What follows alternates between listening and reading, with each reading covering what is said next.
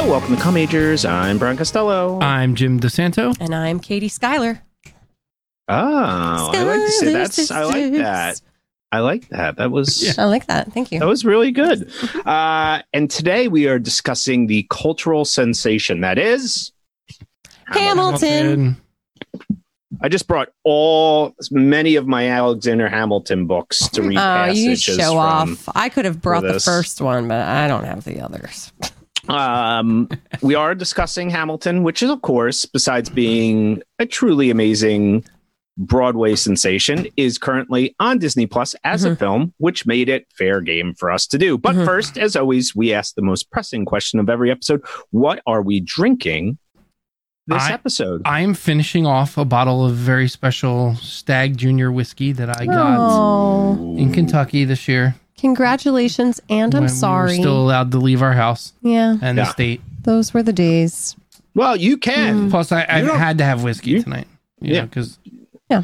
It's like it, what you historically think they're relevant. do when we try to tax our whiskey? That part. Mm-hmm. Yes, mm-hmm. very. That's fair. Very Good job, Jim. Dynamite dropping. Thomas Uh, Jefferson did not want his whiskey taxed or his tea.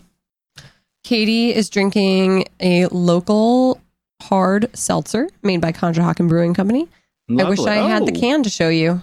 It's, You it's referenced cute. that I did. uh, last week's I episode. did, and I Mhm. went and I got some of them today because they are so scrumptious. And as you can Oh. see, it's got like real stuff in it. It is not a Mm-mm. see-through seltzer. that does not It's look like the No. spiked seltzer It's that got- you that you're no, drinking. real fruit in Mm-mm. it. It's so. I good. love it. I Mhm. wanted you to mix every drink in January, uh, Mm. July with tea cooler. Shoot, but, I just listened to that. But I you will do that. You'll get a pass. You No, get a no, no. pass for this. I will do it uh, if you if you all give me two minutes at the end of the episode. I will. Okay. I will make it happen. Works for me. I am drinking Iron Mike Pale Ale Oh, that's very patriotic of you. From Moat Mountain. Yeah. That always that will New just Hampshire. always make me think of Mike Tyson. You can't Yes. Iron Mike. Is it supposed to? Is that is that his nickname? Uh, I Iron Mike. Yeah. don't- Yeah, that's him. yeah, I don't think this has to deal with that though. No. I wonder why they went with the patriotism and not the face tattoo. Um, probably because it doesn't have anything to do with Iron Mike Tyson. yeah. Okay. but it's a delicious beer and Moat Yeah. Mountain Mm. is one of my favorite breweries. Mhm. Um, last week we discussed a film about a group of people who selflessly um, sacrifice themselves Mm. to save the world, Mhm. Much we much have- like we would have all done. Yeah. Much like a lot of people won't even wear a mask. Oh, Now, oh I forgot. If Oh, I forgot. someone needed Bruce a Willis medi- was willing if a to- mediocre I forgot. yeah, if a mediocre to less than mediocre podcast was needed on an asteroid destroy it before it crashed, we would go. We we, We would, would do go. that. We would do or that. very subpar guitar playing. Hmm. Um, That's very good of you. um, oh, you Brian, know, we're matchy What? match. I have my Oh, yeah. Widowmaker. and that my uh, thing. Um, so we discussed it a few things, which was a, f- a fabulous episode, by the way. Uh, if you did not get a chance to It really listen to it, we learned about people engaged in extracurricular activities while watching the film. Mhm, We mhm, learned mhm. also that Katie's high school boyfriend was probably actually in love with her best friend, not Yeah. her. That's when I as a part realized it. this- I realized part it at this movie. movie. Yeah, yeah, yeah. Uh, and we actually talked about the film a Yep. little bit as well. It. Um, It just a fact check here. episode. One of our talking points was the president in the movie, played Mhm. by uh, actor by the name of Stanley Anderson, Mhm. Who, upon research, was actually also the president in Michael Bay's The Rock. Now- Armageddon, The Rock, universe confirmed. I, I don't know if that's true. I don't. I have I have to It's confirmed. rewatch the The Rock. Let's just say it's, It's confirmed. confirmed. He's in a lot of stuff. Not really in that movie much. okay. but he's in a lot of stuff. Um, Michael Bay does not like the movie. He thinks it's one of the worst movies he ever made, which is again shocking for anybody who's seen Transformers films. So many questions. Um, he hates the final third of the film. He Huh. said he said it was too rushed. Um, I, I judge him based upon that judgment. Yes. And I wonder if he's seen his other work um, recently. Hmm. Um, also, apparently, Bruce Willis despised working with Michael Bay Hmm. and would never do anything again with him Hmm. upon completion of that film. What I did find really interesting about this is the only reason Bruce Willis was in this movie, apparently, is Disney uh, which owned Touchstone. Whenever you saw a Touchstone movie, it was a Disney movie, but this was before Disney is Disney now with like Marvel and stuff like that. So they wouldn't produce movies under the Disney banner for adults. They would do it under Touchstone Pictures. Actually agreed to bail him out of a horrible movie he was making, Hmm. but he had to agree to do three movies. The three movies turned into Armageddon, The Sixth Sense, Unbreakable. That wasn't That's a pretty good got not, out run. not a bad run. Yeah. Yeah, it's pretty good when you sell off a uh, a dud of a movie, which apparently was never even released, and those are the three you have to make. Yeah, and he's the As a star of all of them. Um, Yeah. I would like to take this moment to throw a question out to our listeners. Um, so we've discussed presidents that we've seen on film. I thought the one in Armageddon was like a wet dish towel Mhm. um, compared to Bill Pullman in Independence Day, who I thought made a strong showing. But tonight, we've got quite a few American presidents represented in hmm. Hamilton. And I would say that Christopher Jackson's portrayal of George Washington might be my favorite portrayal of an American president ever on film. So the question to you, my listeners, is best movie president. Well, yeah, I mean, he's a character. He's not He's a character. actually George Washington. no, no, no, not- totally. I'm saying like answer, this of portrayal, like is this president. Dave, Dave. Kevin Kline as Dave. That's a good one. That's a good one. Wait, It's a that's very good one. okay. I'm going to say right now we need to schedule that for next July 4th or our election. What about Harrison election Ford Week. in Air Force Ooh, One? I Air do Force like One. Harrison Ford as the U.S. There's a president. lot. We could we could do that. Top Mhm. five. That could be. We should have. Keenan I don't even know him in that do mo- a to be honest. five Th- uh, president movies. That's like the weird movie. Like every line I'm thinking of is not from Air Force One. It's f- except we don't. from another movie. yeah, You it's just from think it's in from Air the Force. fugitive. I'm Hmm. like all I was Yes. thinking was he had one arm. It was Oh, a I think my, my favorite president before Hamilton came around was the president from 24. David Palmer. Oh, David Palmer. President David Palmer. Great, Yeah, great good. show. He was so oh, good. Uh, Laura Roslin from Battlestar. Oh, she's great too. Ooh, very good. Mhm. But that's not really an American president. That Mm. is Intergalactic president. president. Yeah, whatever. Yeah. Yeah, you know. Well, I'll take, All right, I'll take let's them talk all. about- I'll take them all all. right. Any president.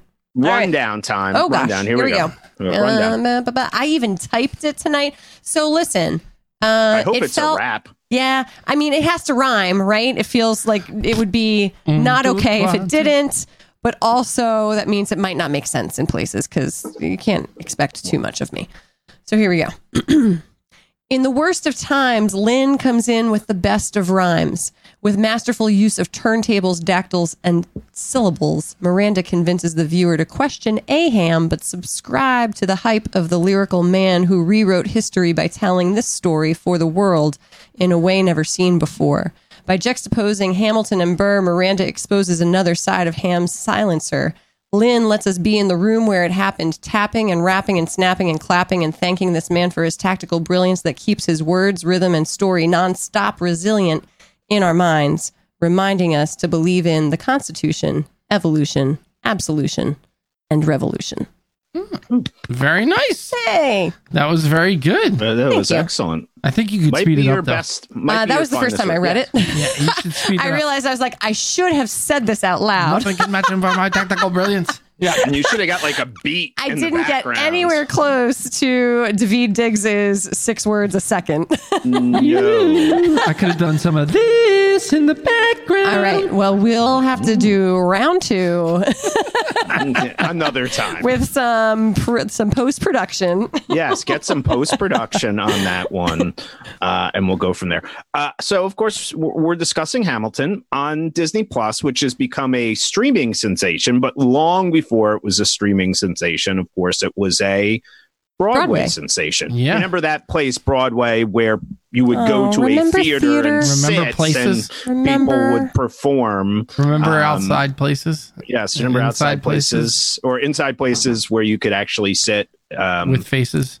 Katie and. Jim have a fun, uh, quick, quick Hamilton story. So last summer, I made the decision that with some of my uh, some of our summer savings, that I was finally going to get us Hamilton tickets. We were we were going to do this because we weren't paying tuition in the summer. So I was like, tuition payment, Hamilton tickets. Tickets. Okay. Um, and so I bought Broadway tickets. I bought I bought tickets for the New York production of Hamilton. Love it. And then maybe five days later, a new block of tickets went on sale for the Philadelphia traveling tour, and the price was like half. And so I had a moment of conflict. And then I bought the Philly tickets as well. So you saw it twice, or No. did you sell? I the- sold the New York tickets. Okay. And the way this all played out, my friends, is that we actually got to see Hamilton uh, in Philly. And we would not have gotten to see it in New York because quarantine would have Oh, it would have been okay. It would have been. Oh, Yep. wow! That ticket, Um, that ticket got refunded. I love it. Yeah. I have to admit that I had not purchased or gone to see Hamilton, nor had I ever listened to a single song of uh, the soundtrack of Hamilton prior to the viewing of this. I have to I admit that when you didn't respond at the end of this movie experience, I held my breath for the past like four days, thinking that you're going to say that you didn't like it. Well, No, no, no, no. I just uh, am a Hamilton fan of Hamilton, the historic person. I loved it. I thought it was great. Whew. but I was uh, a little bitter after years of being made fun of by a certain person and ridiculed for my support and love of Alexander Hamilton. That then all of a sudden everybody's like, "Hey, have you heard of this Hamilton guy Well, before? He's so amazing." If you had know? turned that energy into a creative vision, then there If- wouldn't have been mockery. you would have told but you were just all story, Brian, you just fangirling on there, him. yeah. if I had been supported by someone, maybe I would have. yeah, that's what it A was. certain person it would have been my it would have been like an to make a- eighties like Oh. yacht rock. Hot Rock Hamilton. Oh my god, that's so good. do you we jim has robbed society due to his lack of support of me we could have had Wow. a yacht rock hamilton it would have been a yacht had rock Muppet musical. yes we could have had a um Hmm. Harry potter concept album two decades ago two decades ago we could have had a harry potter concept album he never supported my movie idea A of chances um, are remake. three may three men and a little Lebowski. He didn't support Pretty Raptor, my Jurassic Park Pretty Woman. I I don't even know why you guys are still friends. It's it's hard sometimes. Were you I under the feel- impression we're friends? There's a power imbalance here. I feel that he's kind of like Aaron Burr, and he's just a little jealous He's just of waiting. my ideas. He's just waiting, He's, he's Just wait for waiting. waiting for you to fail, All right. Brian. So Let's talk about this magnificent show. I, I think so. It'll be interesting to hear from Brian because I do think that this is a tough show to walk into without having any familiarity of the music. Um, because Katie and I had listened to the music for a full year Ad nauseum. before we saw the show Mhm. in person. Um, so much so that the girls were obsessed with it prior to knowing anything about it. Yes, So I would like I, I so what So, did, what Brian, was your you should experience, start. Brian? Yeah, Oh, well, I really couldn't understand probably 75% of the words. Yeah. But since I've read over 20 books on Alexander Hamilton, I knew exactly what was going on. So it was completely okay. Yeah. Mhm. And now, had I not ever listened to the music and didn't have probably an unhealthy knowledge of Alexander Hamilton's life, it probably would have been more difficult. I don't think uh, unenjoyable, but I think it would have probably been more difficult. I think the interesting thing about it is there's no way, probably on a first listening, unless you've extensively listened to it to catch every lyric. But the music itself is so good that I think you can get enough at it. You know, I, I was able to follow it. Aileen was able to follow it. I was going to say, Um, Brian, so- my my 87 year old father was able to follow Yes, it, so I you can feel follow it. like you should have. Oh no, I I just it's I uh it's a little faster in tempo than my usual music. Your ears were not up to the challenge. We're I, not up to the challenge. I think that the way that the story is told in multiple forms helps those of us whose ears might be a little bit slower. yeah, you you catch up. Um, but I do think that this is there is something about this um, this show that I find uh, super compelling as far as like it's a puzzle to kind of put together and and comprehend. Um, and and Rent had a little bit of that as well. We talked a little bit about Rent, Katie and I, and how we love that. And that was basically the the Hamilton of the of the nineties. Right? It was the like, only thing we could compare. yeah, the only musical, and like it brings me back to our conversation with Keenan and uh and Tim about Cats, whereas like they were talking about Andrew Lloyd Webber. Cats is a shitty musical. I'm gonna say it. And Andrew Lloyd Webber was maybe a mediocre musical writer in an era when musical writers were really shitty. Well, I ugh, that's tr- that's trouble. That's trouble. I think so. The, I think you're I think you're looking at the evolution of an art form, y- right? no, so- I'm not. I'm looking at a de-evolution in his time period. Where like if I go back prior to that to like the classics, they're way better. But okay, but some of the things that we would consider classics are his. Like what? Phantom of the Opera? Eh. Oh, come on. Oh, come on. That's not. No. Mm, no.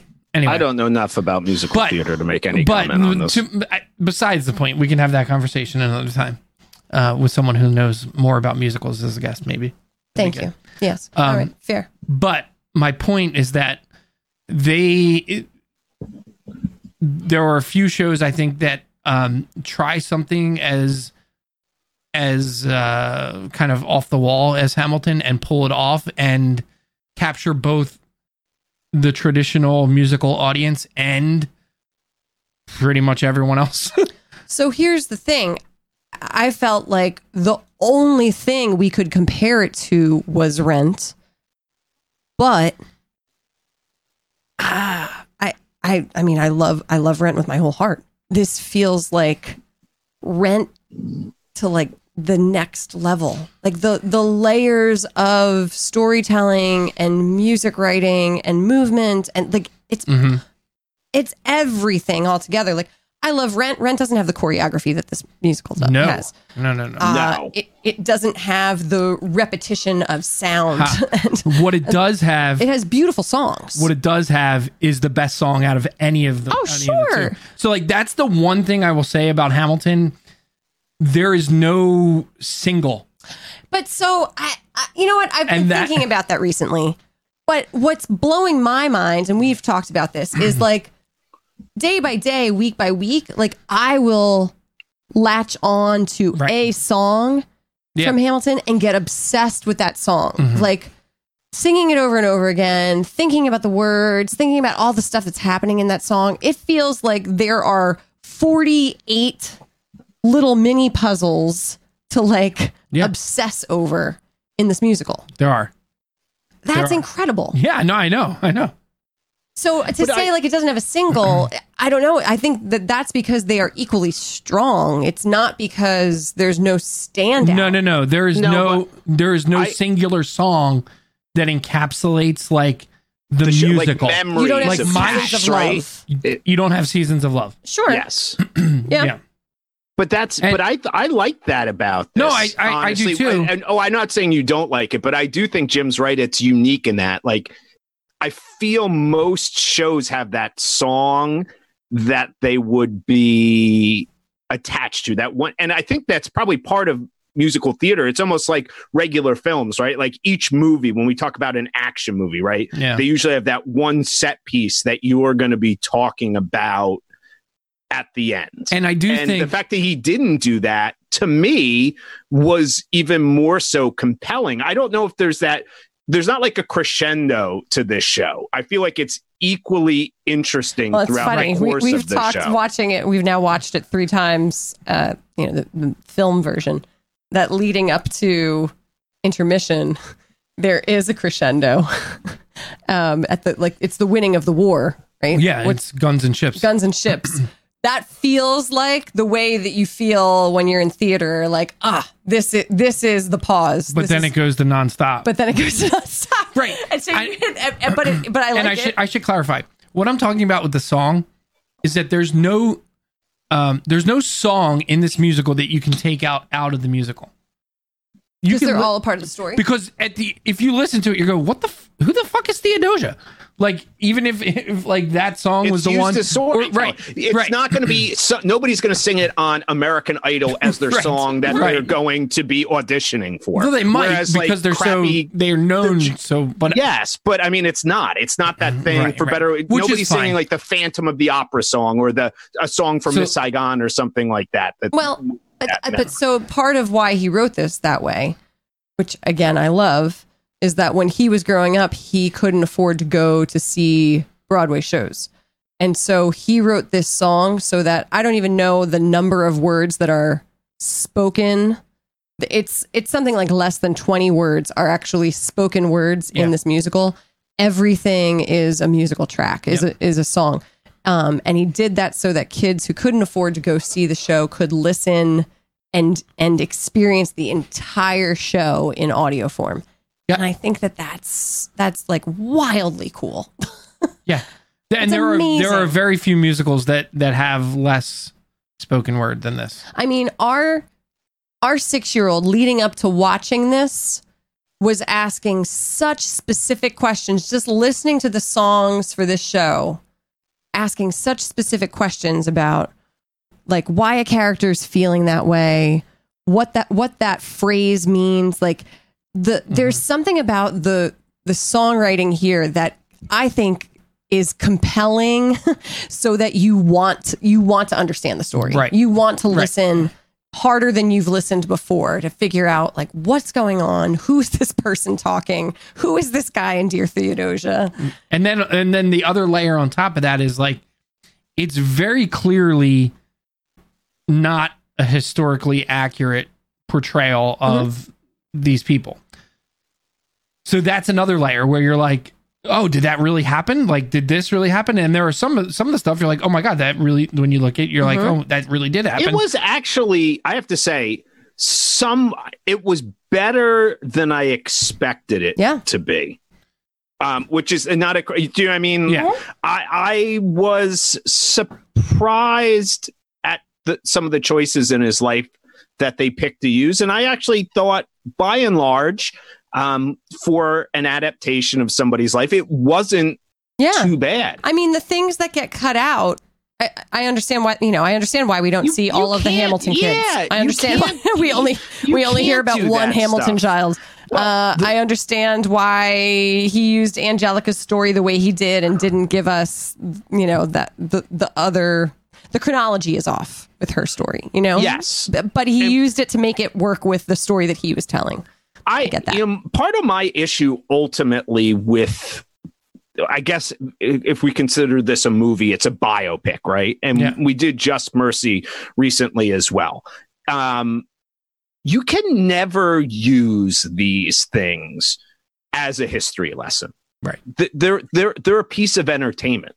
Well, but You know here's the that he's difference, using the Brian. ins- Oh, but but just can I just let me finish? Yeah. Like you can use it to be exposed to who this person Right. is, but I don't expect Lin Manuel Miranda to be a history teacher. Oh, that's totally. Not that's not his job. So he is at a right to take liberties in certain ways to tell that, and then you as a viewer, if you're really interested, it's it, the onus is on you to explore what of this is factual and what is not. It, uh, to me, it's not his responsibility unless he lies about something or exploits something in a way and then is disingenuous about that. I totally. and I didn't get that feeling at all with what he was doing there. And in that respect, I was coming into this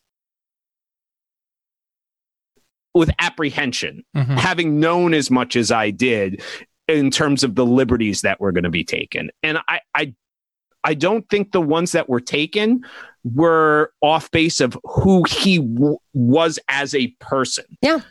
And I think that's sometimes with these things the best you can hope for. Well, and I think, you know, in referencing Just Mercy, one of the things we discussed is the, the time is your friend in, in these kinds of stories, right? And so the fact that he's writing about people that lived 300 years ago, it allows him to really play around with the story, you know, because, yeah, there's a ton of letters, there's a ton of writings, but in terms of like, you know, what was the actual relationship like? What, you know, what was actually said in those moments? Who knows? And so that's where he gets to really, you know, dig in and, ha- and have fun. You know, take the emotion and then put whatever words he wants to it. Yeah. Um, and that, you know, Like- that, that like- obviously benefits him and not right. And just sp- mercy. Specifically, like an example is there's no evidence that he ever asked Aaron Burr to be part of the Federalist Papers, but that scene is consistent for like Mm-hmm. their characters and the story he's setting up, which is that one of these people is sort of invested and and and is going is invested in doing the doing as much as he can for the country and the other is just invested in in accumulating power yeah. and I would say the one, the one, I guess the biggest problematic situation I had, and I'm again wildly different than I would say 99.9% of people who would watch this musical because they don't care historically about this person to this level. I think he was overly generous to Aaron Burr as a person. Hmm. I think he softened Aaron Burr much more than I would have. But- I think he's So if we're much being more fair, disingenuous a person than even Lin Manuel did. But I don't know if that would have worked for the story. but per I also, so again, we're talking about folks that lived in the 17, 1800s. Hamilton wrote a ton, right? Which allows you to really get a grasp for who this person was. Um, do we do we have that much on Aaron Burr? I mean, Well- so just like when you're thinking about like how these story who who tells the story, right? Do we do we know much of his like inner Well, workings? Aaron Burr, Aaron Burr attempted to join up with Spain and started his own country and take New Orleans away from the U.S. after he was put on trial for killing Hamilton as he was vice president. so he was pretty much a scumbag. Okay. Yeah. But I I liked his board. First of all, I have to say his character is one of my favorites in this. I I don't think you could have used Aaron Burr, the real Aaron Burr, as effectively as the character of Aaron Burr Mhm. that he created. Though I hate Aaron Burr, so I am biased. the uh I hate this man that's been dead right for I, hundreds I of think a years. lot and and yeah so i mean there's so much to talk about what um There's there was one comment that I wanted to come Yeah. back to, which is whether this is actually a musical or if it's more of an opera. And I'm going to be honest, I don't know what the difference would be. What what's the difference? I think what meg was commenting on there was when we were saying about the spoken part of it being Is but But well, I do think that's that, a valid. I do feel it, It is not in an- saying it- that it is- It's not an opera. Can I, guess, be honest that I. I think in my mind operas um, are not ever in English. Are, are there are there Well, no, English operas? i'm sure there are but it's, Probably. it's Uh, wait, I'll write that. I'll fact Are check there? that. Hold on. Because I think in my mind Are there they are English they are operas? Hold on, that will be only. a yeah. I, I don't know It's like That's- how champagne has to be from Champagne, France. I think it. I think it has to be sung in operatic style. Oh, I think what it's more about the style. I think what Meg's saying is that operas tend to be most almost all singing, Yes. no no spoken word. well, The- and I don't think that this is. Sorry. Sorry. No, you go. Nope. Nope. Nope. You go. it's.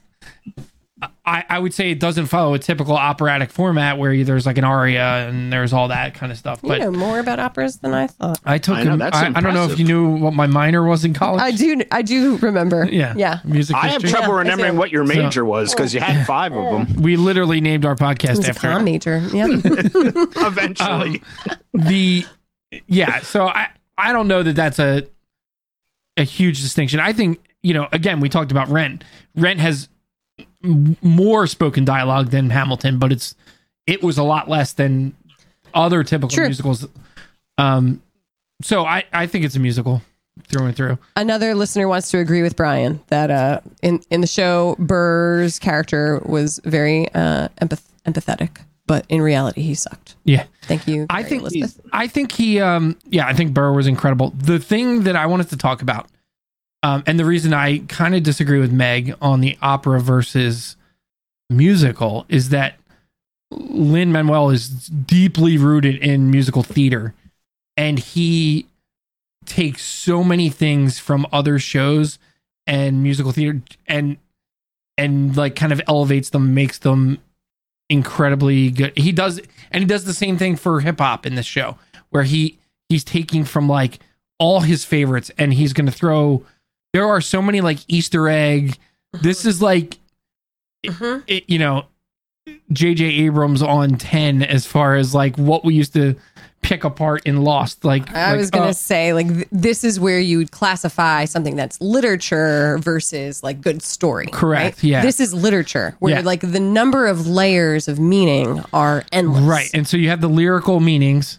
which are just out there, you know. And the, the first one right off the bat is the beginning, the introduction of Alexander Hamilton. Katie and I were talking about this. It's, you know, you have them saying, like, me, I trusted him, and that's George Washington. And then you have me, I loved him, and that's the three women. So it's, it's uh, Angelica, Angelica, Eliza, Eliza, and- Peggy, who is also Miranda Miranda Reynolds. Maria. Maria. Sorry, Yeah. I fought with him is Dav- Daveed Diggs, who plays both Lafayette, who fought with him, and Thomas Jefferson, who fought, against with him. yeah, literally fought Mm-hmm. with him. Um, yeah, and then who who else? Am I missing anyone? Oh, I died, for him, him. is is Philip. Philip and John Laurens. The same John guy Laurens, plays yeah, both characters. Yeah, it, and so like when you start getting to that level of detail, and you know that that was intentional, Yeah. and the way Yep. it, it starts to. I, I I just start to go to a place where I'm like, oh my god, these these people are so brilliant yeah. in what they what they wrote together. Um. Yeah. Yeah, my, my my my brain still can't comprehend that.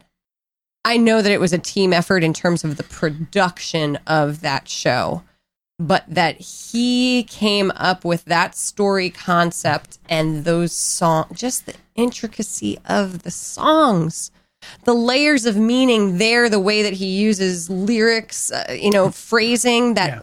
threads throughout the show and has two meanings, even like, you know, uh, not not throwing away my shot, right? Like that I that concept, how that concept is used to mean so many different things throughout the show. Yeah. I, it, it it blows my mind.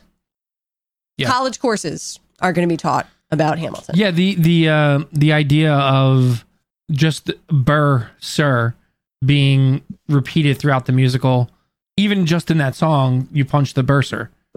It's like there's like No, th- yeah, well, he uses so many humor so well. ideas. Yeah.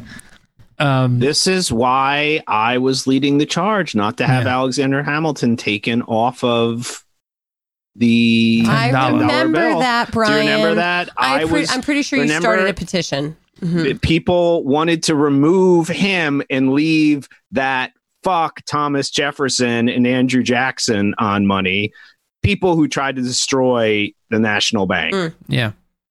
By the Um, way, the portrayal of Thomas Jefferson in this production is spot on. yeah, and so when- good. and and the fraud that he was was perfect. My favorite line is when they go after him about uh talking about hard work and stuff and he Yeah. you know he basically We know who's doing the planting. yeah yeah we know who's doing Oh, the yeah. planting a- as he's sleeping with his slave. Yep. Yeah. Just putting that out there that is historically Oh yeah. accurate everyone. Yep. Um, yes. Uh, meanwhile, one of my students, who is a young black woman, went to Virginia to visit Monticello because she loves Hamilton Hmm. and got bought a glass, a souvenir glass, and- brought it back to me. And I was just having this like weird experience of feelings over this. I'm like, I have a Monticello glass now that I drink out of. At, Whatever the hell it is dinner. you do in Monticello. Monticello. um, but my children think I'm That's very fancy for having uh, that. right. That part. So we we I don't even know where to where to go, but Yeah. I wanted to talk about my one of my favorite parts, which is when he's like, "Well, let's let, let- should we ask uh, King Louis? His head's in a basket. You know, Yeah. maybe we should take it out and ask it." Mhm. King Louis, should we honor the treaty we Yeah. signed? I don't know. I'm That's- super dead. yeah. Now that part was fantastic. I mean, it, the the his ability to have a through line through this is, is very difficult because I think a lot of people through this musical are exposed to how much Hamilton actually did that a lot of people don't know because he was never a president. You know, Yeah. so so much of what is taught historically in a simplistic way is taught as a history of presidents. And it's almost Yeah. like if you don't achieve that, and, and Jefferson was able to do this, and Madison was able to do this to Hamilton historically, which is why I love this. And they talk about the, the song about who tells the story. Yeah. When Hamilton dies and Jefferson becomes president, you get a a an era of Jeffersonian ideals where it was destroy the myth of who Hamilton was. And it's really a century where people are not talking about Hamilton. It's not really until 1900, you know, that Teddy Roosevelt starts talking about Hamilton again and people start realizing what he did because he didn't survive. So who was telling his story? And you know, his wife was telling his story, but historians weren't. Historians were talking about how great Thomas Jefferson was Yeah. and how great James Madison was and how great Andrew and nobody was talking about Hamilton and I thematically what I loved about it is he was an immigrant. And you know, pre I think people forget because it was pre-COVID, the discussion we were having in the years leading through pre-COVID about immigration and the role of immigrants and everything in this. And it, it's in Hamilton, and it's one thing that you couldn't probably convey in the musical, but I think he does a fairly decent job of it, is that he loved conceptually the idea of what America was, and he was not, because he was not from here originally, bound to anything other than a vision of what this place could be from everyone. Mhm. And I thought that he did a, a really good job of conveying that through how he was Hamilton. And I loved that piece of it. And I also loved, in a sense, I feel like his humility in terms of how he wrote it, because Hamilton himself is not the focal character in many ways in this play. Yes, Brian. And that's, and I said at the end, even to Aileen, I'm like, if you had to rank all these performances here, you, he doesn't stand out, Yep. but without him, none of it's possible. And that might actually be the most impressive thing is that he's able to just be there the whole time and you don't realize he's allowing everyone to elevate themselves.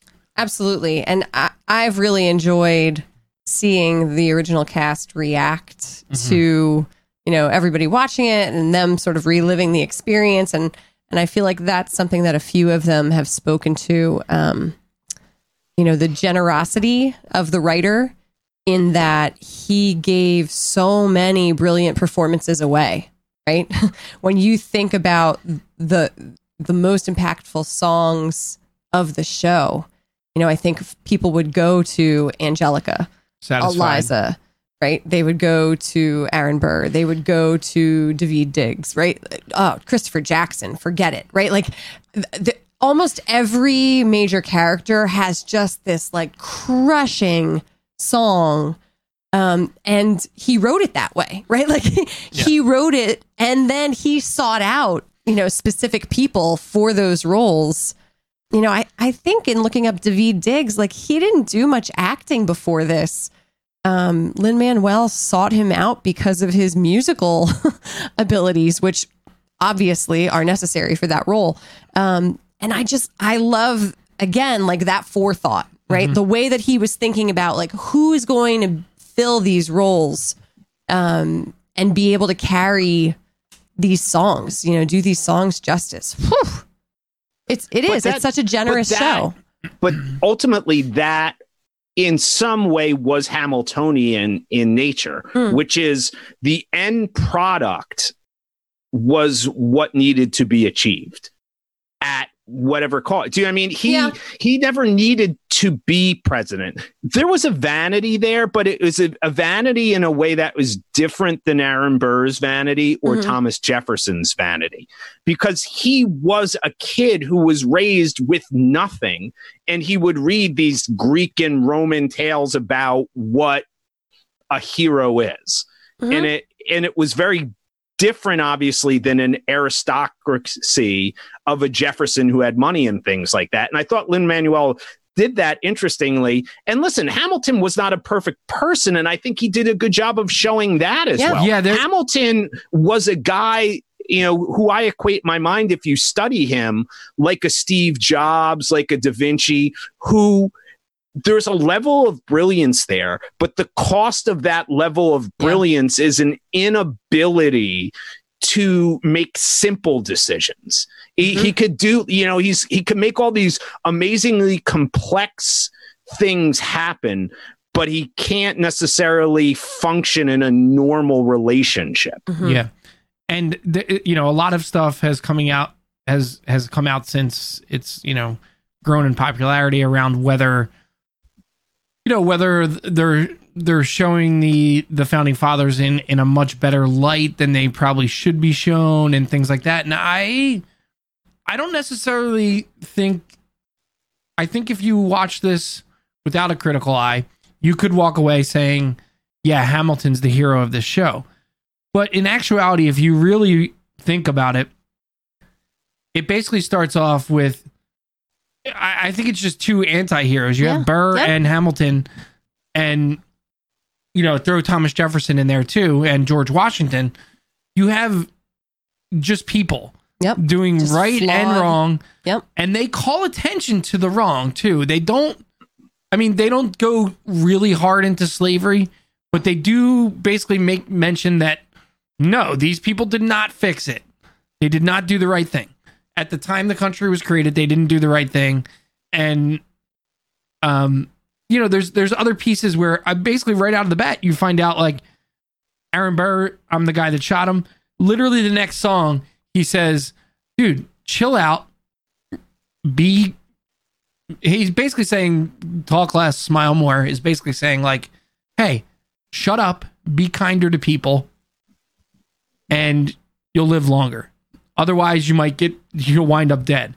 And literally, Hamilton never learns that lesson throughout this entire show. Shit falls apart around him in the second act, you know, after intermission, and it just gets from bad to worse.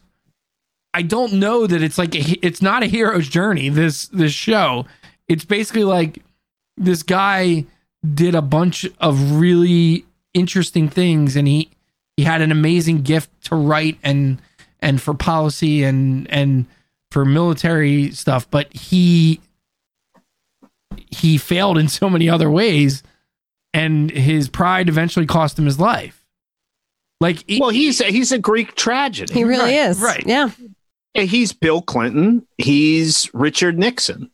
What I which I always tell my students, I'm like these people. There is a level of brilliance, but they're also their own worst enemy, Yep. yeah, which is sad. Like you can't figure. Now that doesn't take away from it. My I, I ultimately I, I my issue with critiques about the slavery piece is, I think most people, by and large, most unless they're being taught horrifically, know the founding father. Most of the, uh, not, I shouldn't even say most. Hamilton didn't own a slave. John Adams didn't own a slave. Not all founding fathers owned slaves. Is it Lin Manuel Miranda's responsibility to do a massive history of American slavery in in this play? You know, and I don't think that's the case here he could write one on that institution if he wants. I, to me, the example I make for better or worse is is every World War II movie that's made have to reference the Holocaust or it's an invalid piece of thing. I, I I think if he ignored it completely or he made them look like they were, I don't think any of these people are necessarily shown as anything other than people. It, you know, it's not a sequence like you saw back in the 1960s and 70s where they would make movies and slave owners are buddies with the slaves they have. You know, that's not what he's doing here. He's trying right. to tell a story. Um, and the reality is, Hamilton was not a slave owner. So I, I'm not sure you know, if you're going to well, make a Thomas Jefferson the, musical, yeah, the, the, then then then I think it turns into something different. Well, the the the criticism comes around his relationship with the Schuylers, which is apparently where he was involved in the slave trade mm-hmm. for mm-hmm. Philip Schuyler, mm-hmm.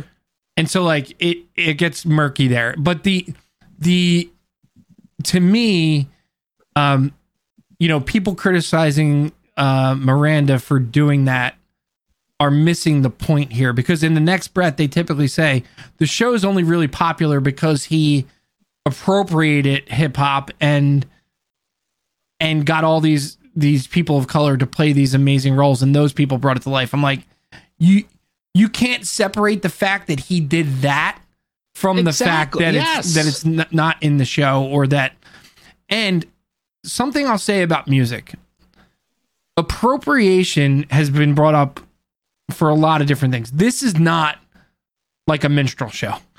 This is not someone taking music from another culture and bastardizing it to use for for um profit.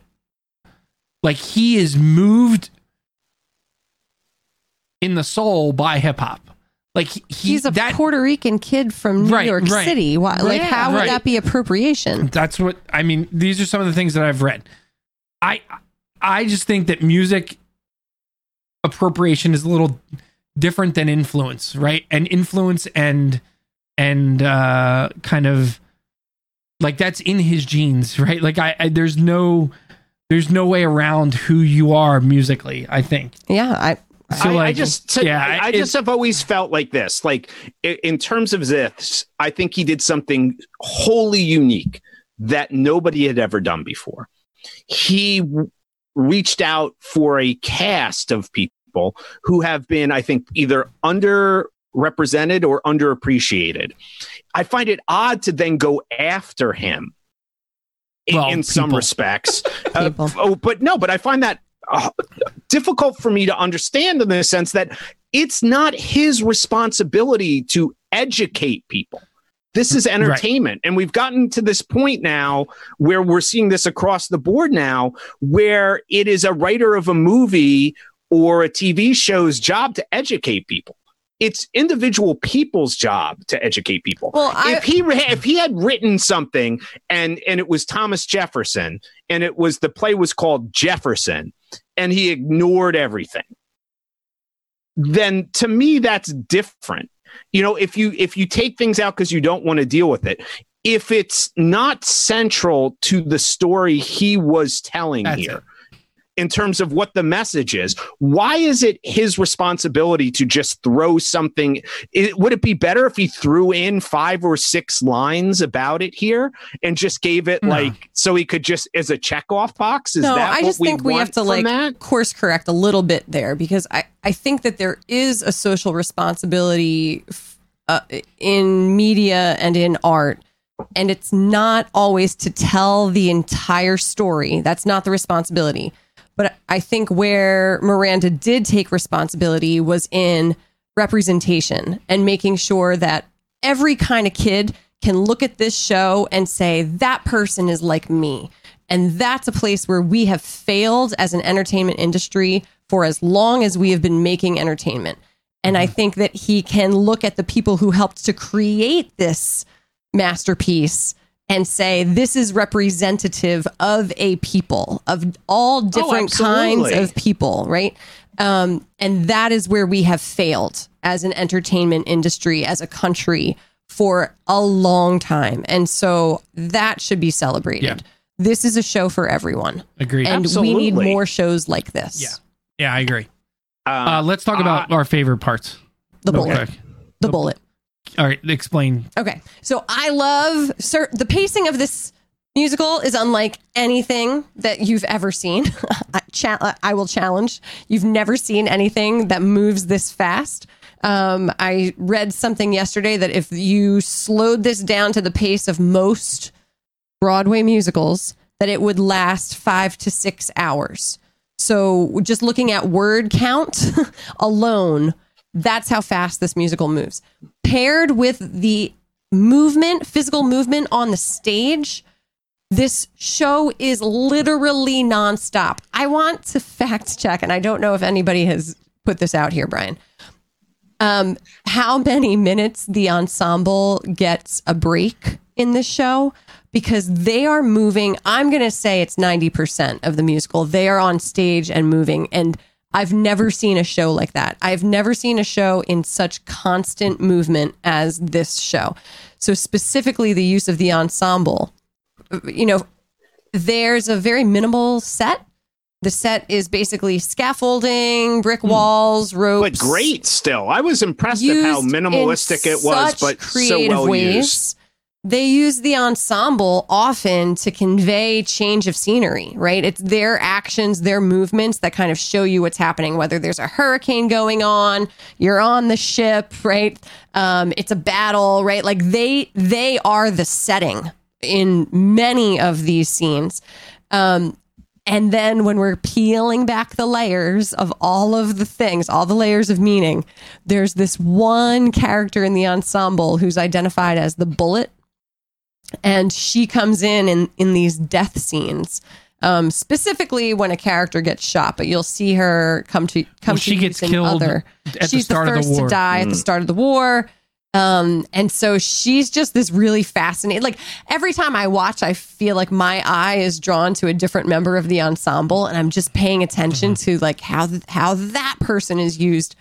It there's just no no person is like not highlighted in some way. Like they are all, and I love that all of the ensemble gets kind of like a moment to shine, right? Where like they get to be more of a character. They get to be Hamilton's mom. They get to be Mr. Well, explain the Oh, so she when Burr fires the gun, she holds the bullet. well, and and she does it prior too. When, Yeah, you when- see that previous when he's writing. She follows the bullet over, and it goes head. over his head. Yeah.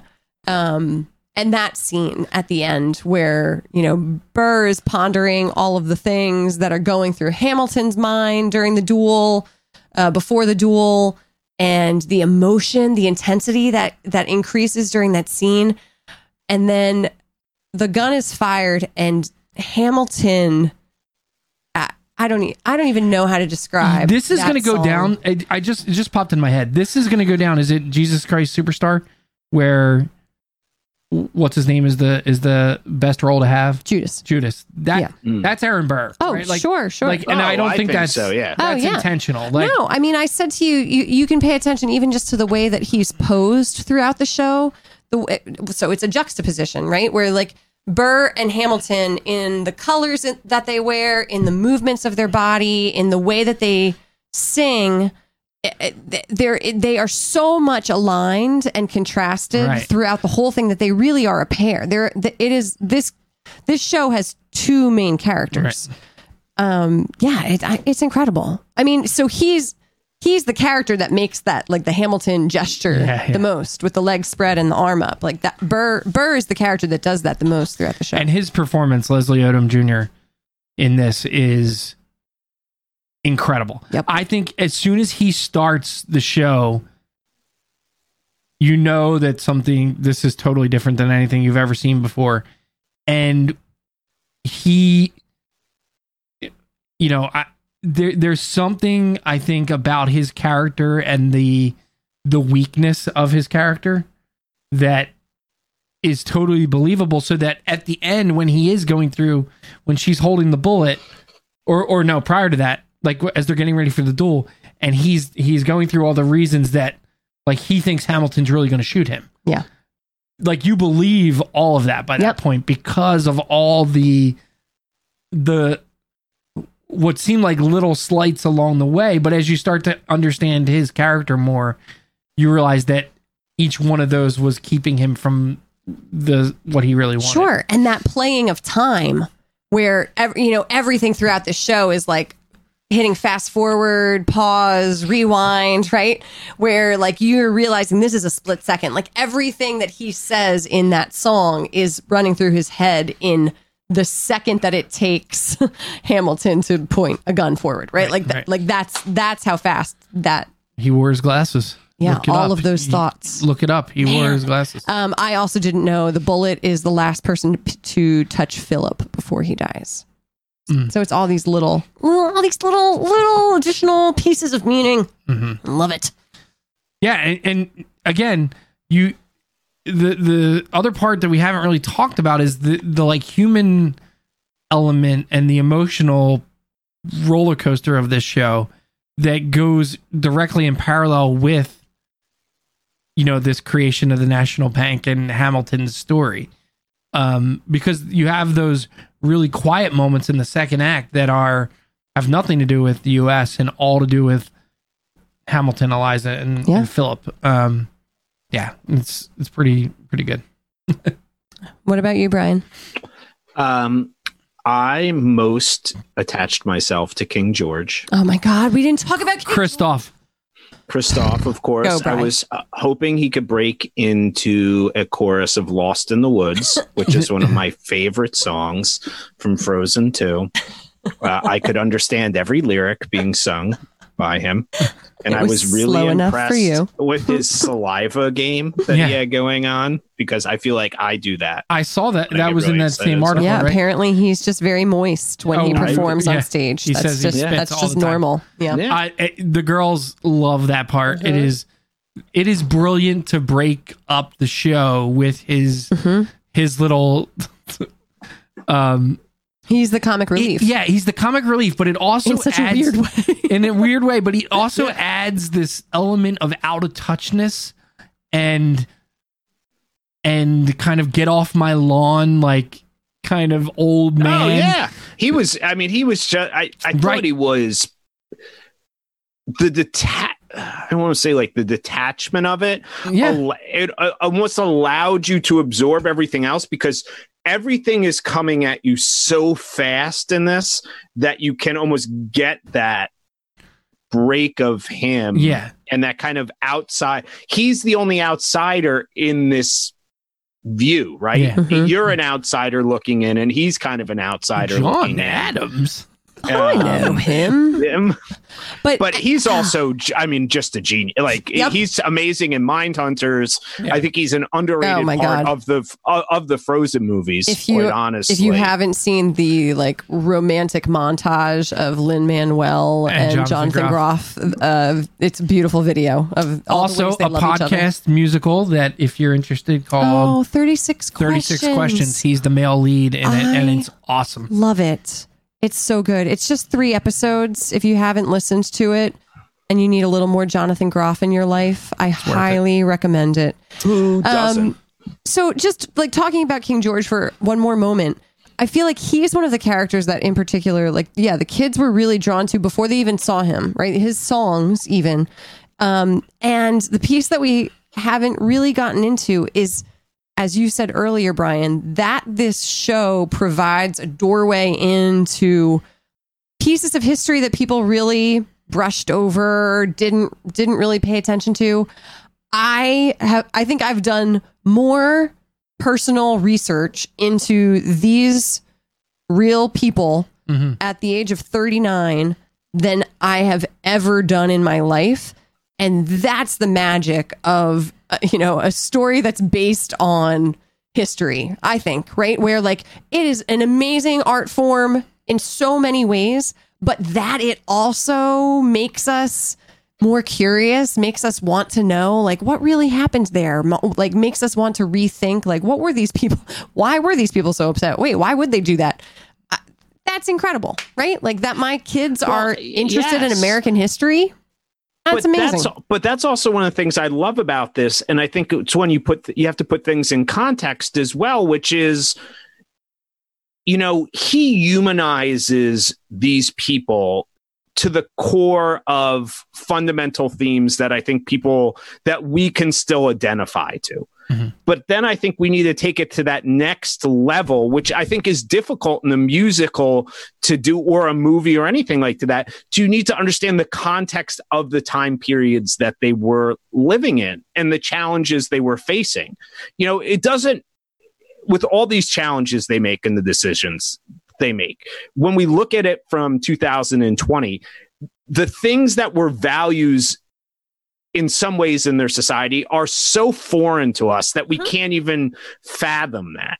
But, But, I think what I love what he does is he strips it down to the things that are still issues of morality and family and all these things that we still have today. And those are the issues he faces. And hopefully that's a doorway into then going in and looking at these people and seeing more of, okay, what did they do? And I don't think he lionizes anyone.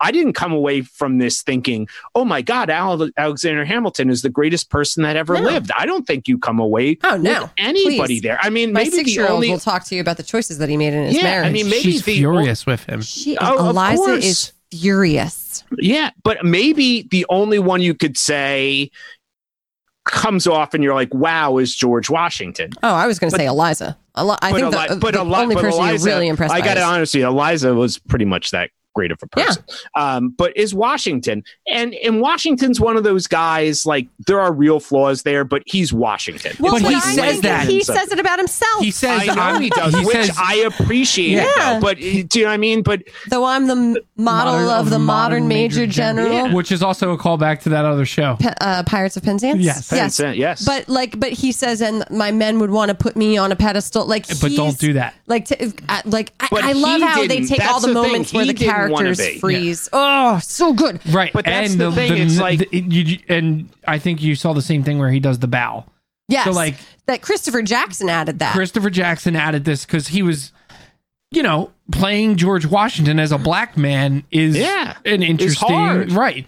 Um, and so if you rewatch it, Brian, at the end when Eliza is, um, she says, I, I spoke out against yeah, slavery. well, she says first She she, did, says first she says I went to Washington to raise I funds raised for, funds for the the Washington Monument. Monument. and he says Yeah, she first- told yeah. my story.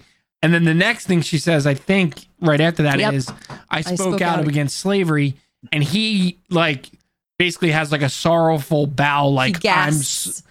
He's Yeah. like, I'm Yeah. sorry, like I didn't do it. So like, Yeah.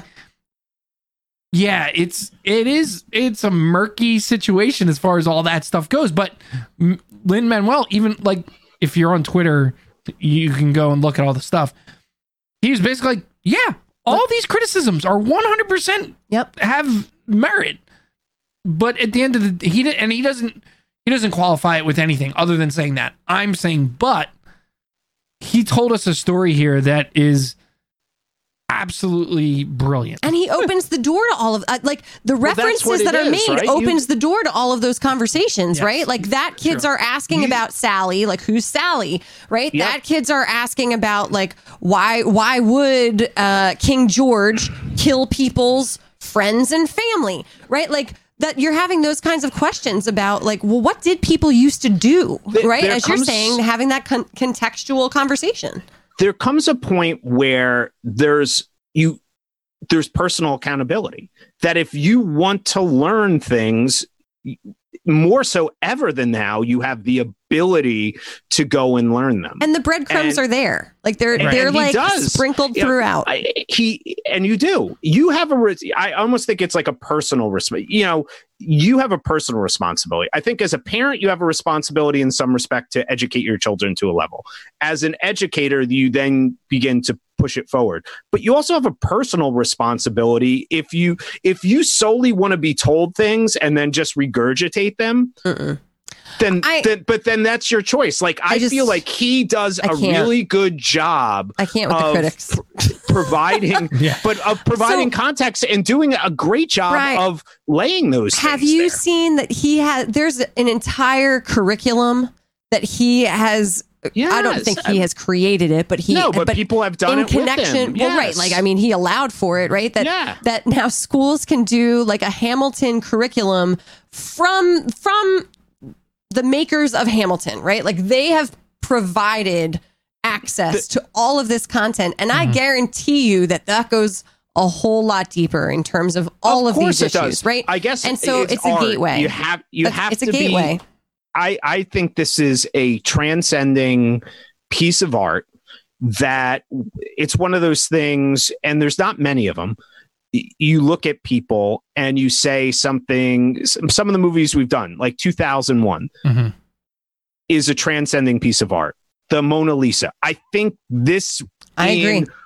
150 years is so uniquely different that anything that was done that you have to look at it that no, way. this this is going to be uh, one of the masterpieces of uh, American history. Yeah. That, that like that's it, and we we get to be alive while while it exists, and and the most incredible. important thing is this Aileen Costello said, I would watch that again. And Aileen never, ever, I Yes, Aileen. ever, ever, ever, ever, ever says that. Tell her it keeps getting better.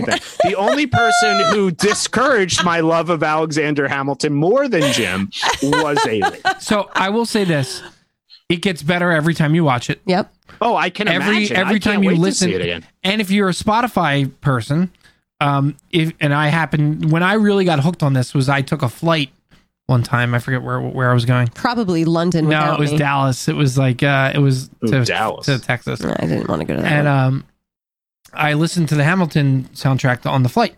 And if you're on Spotify, they have the pop-up stuff. So as you're listening, it it has like interview quotes and it talks through like why he wrote certain things the way he did and it's really cool.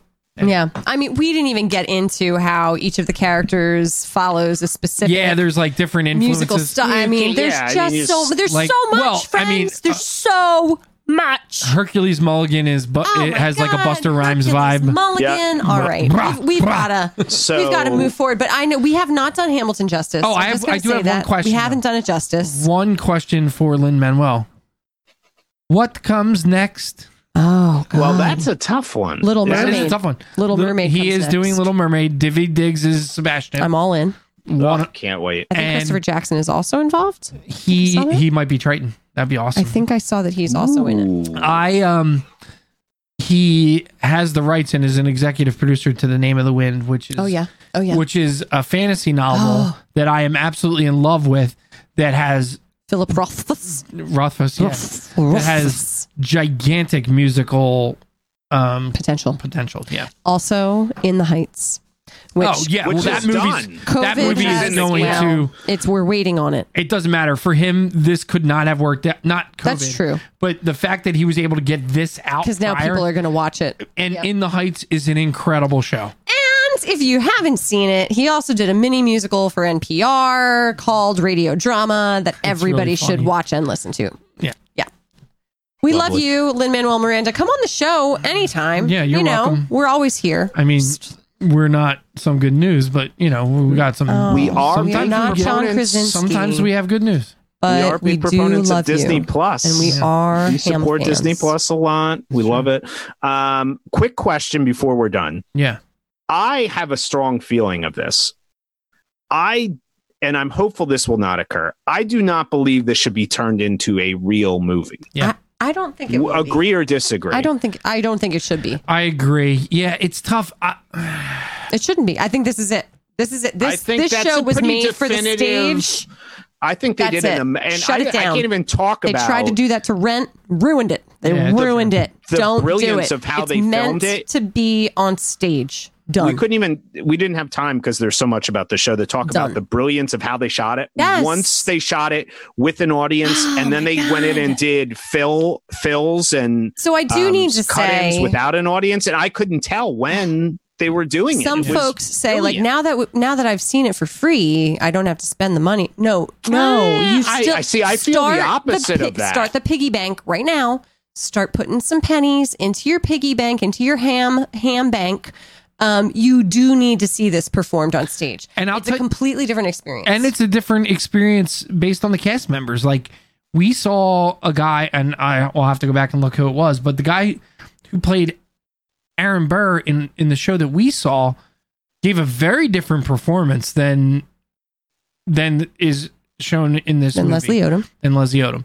Different, but totally as interesting in in different ways. Mm-hmm. Yeah. And and it's just that. So you know, when you're seeing the, it performed, you see the whole stage all the time. Yeah. Right. It's just a completely different experience, and so I loved being able to see it on film and get those like close-ups of characters' faces. Uh, Like that was phenomenal. But you still need to see it in a theater. Everything's legal in Jersey. Uh, that is true, actually. All right. Unfortunately. All right. I think we're going to go right to five Five questions, questions. this Here we Here we go. You want answers? You want answers? I want the truth. What makes a man, Mr. Lebowski? What the fuck is the internet? Would you? Why? They can still hear it. All right. Time for five questions. And Katie is answering five questions this week. Uh, first up, Katie, thumbs up or thumbs down? How do you feel about visiting historical sites? I'm a thumbs up on that, Brian.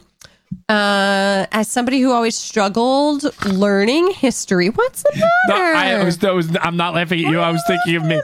I'll tell you. I'll tell you in a second. Go ahead. I can't say that as a kid I appreciated it, but as an hmm. adult, it helped. Big it, fan. Like, I, it, it helps me. Like it helps me to get into the story. I need mm-hmm. a story. I Yeah. need to know. Uh, so being in a place, we have a historical site nearby that my children and I finally checked out last year. It's called the Grange, and we found Ah, out yes. that it was named such by none other than Marquis, Marquis de de Lafayette, who called it the farm the, it- because he came to this city of Philadelphia and they took him out to this like boondocks place, Havertown. Havertown. Uh, and so he named this place the Grange. And so we just know it as the Grange, and there's like a baseball field and stuff there. I went to visit this historical little stone space, and it's like, oh, Lafayette, he stayed here. That's pretty cool. Made me excited. How you say anarchy? Ah, anarchy. Um, I laughed because it made me think about my dad taking me to Valley Forge when I was younger, Oh, and he me was just. trying to get the kids into. oh the my god! day. I just wanted to run away. Well, and it's the way I that he wanted to leave sells it, family. right? Like they are so into Hamilton, but he was like, "Did you know that the biggest battle, the most people dead?" I'm like, "That's not gonna. They don't care." It wasn't. Va- no, that was that wasn't Valley Forge. I That was forget where that was. No, I forget what place he was trying to get them to go. They didn't care. I think we should go on one of those post once we have a vaccine, go on one of those walking tours of Hamilton and turn it into a Yes. bar crawl. I, I'm I'm in. I'm in for a walking tour of anywhere. I love I love it. Uh, all right, here we go. Okay. Question number two. This is a little long winded, but I think it's a challenging, interesting question. All right, here's your challenge, Katie. Would you rather watch the original Broadway cast do a live performance just for you, an individual live performance, but you could only ever see the show Mm. that time? Or would you rather what you have, which is access forever to the original cast on Disney Plus This is show? a quality versus quantity question, which I struggle with. Quality is my one Broadway performance, but so much of the beauty of this show is being able to rewatch it and and look at all of those pieces you missed the first time. So I'm going to go with Disney Plus reluctantly Okay. because It's a tough one. I, don't ask easy would questions. Say, like, if you have the means to see this performed on stage, you have to do that at some point. Perfect. All right, here we go. Fill in the blank question. A character from Hamilton I would love to see have their own show is. Bruh, bruh. Hercules. I am Mulligan. Hercules Mulligan. Now, I thought you were going to say They took- Peggy. He took great liberties with the character of Hercules Mulligan. Yes. But he I.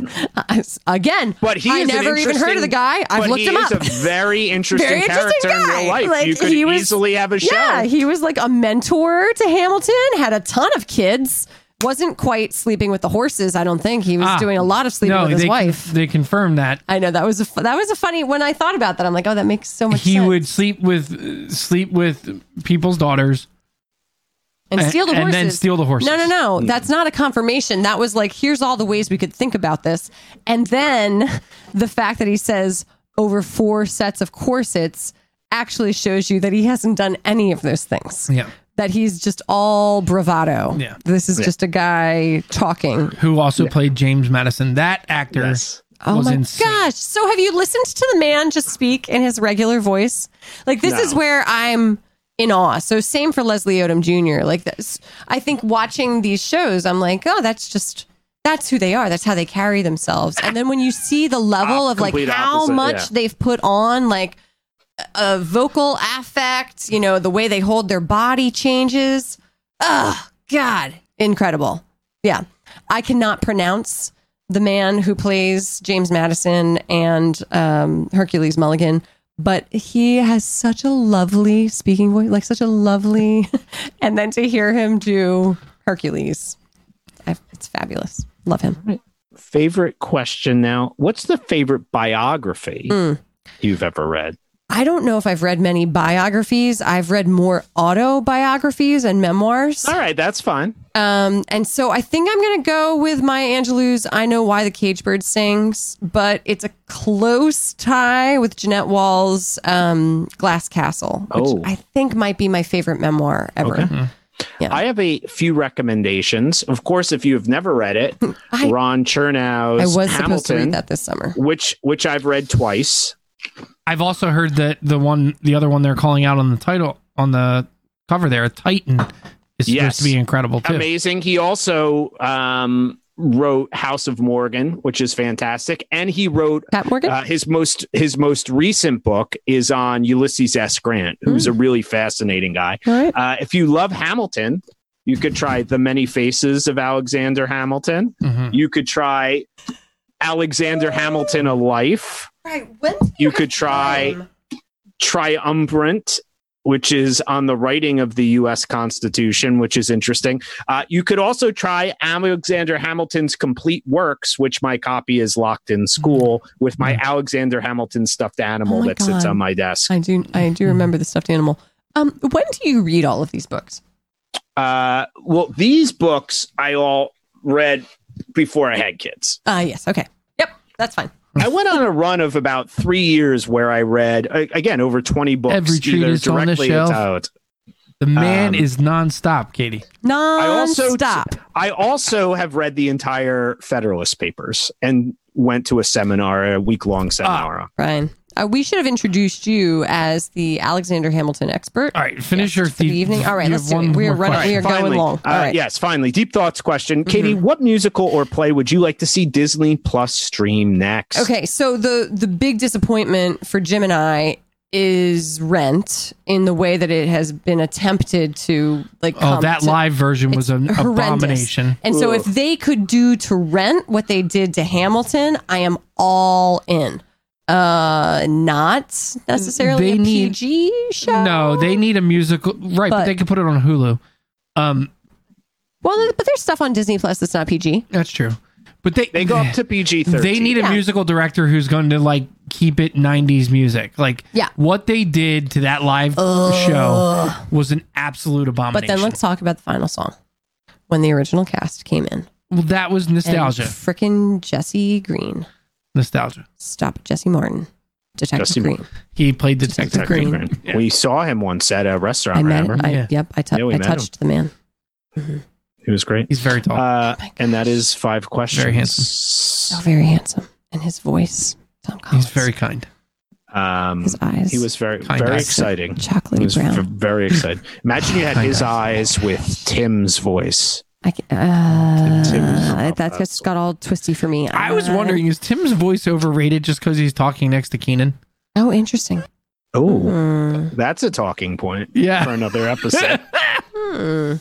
I don't think so. I think he has a professional. I think voice. Tim's got a great voice, but I think We should do yeah. voice work. We should get him hooked up with Sean and George. Jesus Well, Christ. Let's I not don't do know that. if we want to do that to him. yeah. Um, everybody should watch, uh, of course, Hamilton on the greatest serving site ever created, Disney Plus. Well, Uh, I don't know if it was, sponsor but this sponsor this us, Disney Plus. This was a huge win for them. this was a Huge, huge, brilliant huge piece of work. Donald Trump, Um, huge Yeah, the great, the greatest thing ever that's ever happened. ever happened to anyone Mhm. was Hamilton being on Disney. More Plus. people watched Hamilton on Disney Plus than watched anything ever. Yeah. Probably more people have watched Hamilton on Disney Plus who will vote, unfortunately, That's which is a slap in the face to the real Alexander. Hamilton. Yeah. Um, Everybody go vote. remember to like, share, subscribe, review to the show. We we love that. Uh, we were going to have Katie have her book club do that. I didn't notice any increase in Oh, No, reviews they- or anything, anything. from They don't- the book club. No. So, I don't No. like us. um, but our our advertising money is going through the roof. oh my gosh. Let's It do, is a, going- we should do a It check. going through the roof. People are I hope starting. that you guys aren't banking on this for your retirement Th- because this is I am this is not- I'm, I'm quitting my job. Holy I'm not moly. going. Lord. we had a bump. We are at thirteen dollars and thirty seven cents. I'm just saying hello. maybe we should re-record This commercial. this big the the recording of the commercial does not mean anything. Doesn't- I thought it's about like people actually No, going and doing the thing No, after they they just have to listen to the Oh. episode. You think we got to get people to sign up for Anchor to get any Yes, money? And you think that we No. convinced that many people? we got that kind of money for that? I Good thought it Lord, was why do you like think a- I'm just? Why do think we'd I have any money? tell you just get people subscribed to the show? They, that's a free download. We're getting paid for every download. That's what You think this is an accident? this is an accident. Oh my god! All right. Good lord! listen. Uh, we are back next week. Watch week. Hamilton. um, very excited about next week's episode as we talk about the amazing Tom Cruise in A Few Good Men. We're going to have a special guest. We're going to have a special Hmm. guest. We're gonna have a real live lawyer, We're going to have a real lawyer, a real one, the uh, official counsel. The I thought you just said a real good lawyer. I'm like, Esquire, ah, we don't know Joshua if he's any good. Fulmer. He, Esquire. he is He's famous. uh, He was- official counsel for com majors. Yep. Uh, and if you've ever seen, uh, uh, you know, He has a viral video. he has a viral video of him He a viral screaming video. an ICE agent. we, Yeah. we could share his viral video. Yeah, we should. Where he's he's he's representing his client who he was sure is. arrested by ICE in the courthouse. He is not throwing away his shot. No, No. Uh, that will be next week, and it might be the last one. We could get on some kind of watch list or something for having him on the show. no, he'll probably. be fine. Uh, It's all right. He'll that's represent great. us when we I wonder if sued. Emily will be getting him drinks. maybe we should have Emily with him. That's That probably a might good lead to idea. a really we might good need to business. temper him with Emily. Like, you know, Uh, you temper the eggs. Yes, I love it. All right, we'll see everybody next week. Bye, Bye, everyone. everyone. Bye.